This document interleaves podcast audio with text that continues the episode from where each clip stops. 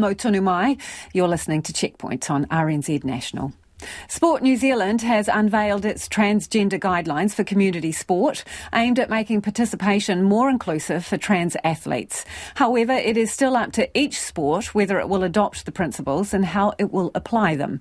Bridget Tunnicliffe reports man, woman, or non binary. The guiding principle is that individuals should be able to take part as their self determined gender and not as the sex they were assigned at birth. Sport New Zealand Chief Executive Raelene Castle says every New Zealander has the right to participate in sport, and this will help facilitate that. Our uh, sports and volunteers um, understand what good looks like when engaging with our transgender community so that they can feel safe in having conversations, and our, ultimately our uh, transgender community can walk into community sport and know that they're going to get supported and can have the fun and be included in the sport that they want to play. Sport New Zealand's guidelines include ensuring the health, well-being and safety of all participants, privacy and better education to support transgender participation. Sarah Michelle Hansen Vayal is the former coach of the New Zealand men's netball team and believed to be the first transgender coach of a national team. Hansen Vale says netball has come a long way since she first started playing when it was quite a hostile environment. One of the biggest things is actually understanding the struggles that trans sports people have, which is playing in a gender affirming competition in your right gender um, without it upsetting the whole league. The guidelines have practical suggestions such as providing bathroom facilities to ensure privacy and considering gender neutral uniforms. It also suggests better education around using inclusive language and developing inclusive transgender policies. Hansen Vale has been working in the sport and recreation sector in Auckland. I've been doing some work with the recs around Auckland and creating, um, you know, just more cubicle settings.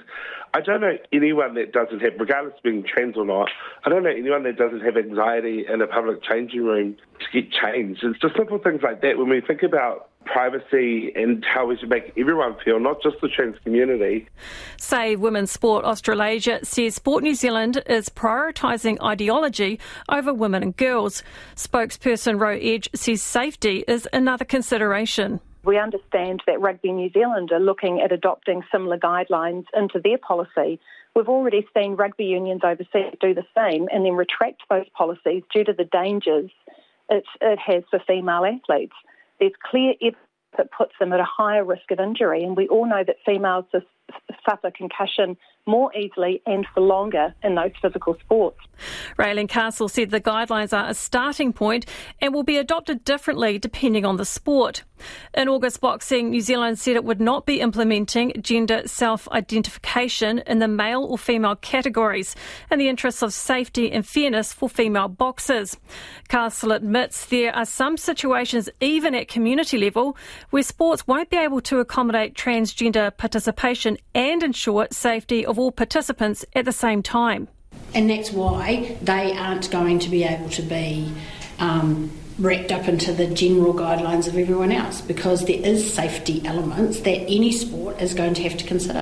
Sport New Zealand has also developed a roadmap for community sport to take a phased approach to adapt the guidelines, but says there are no deadlines.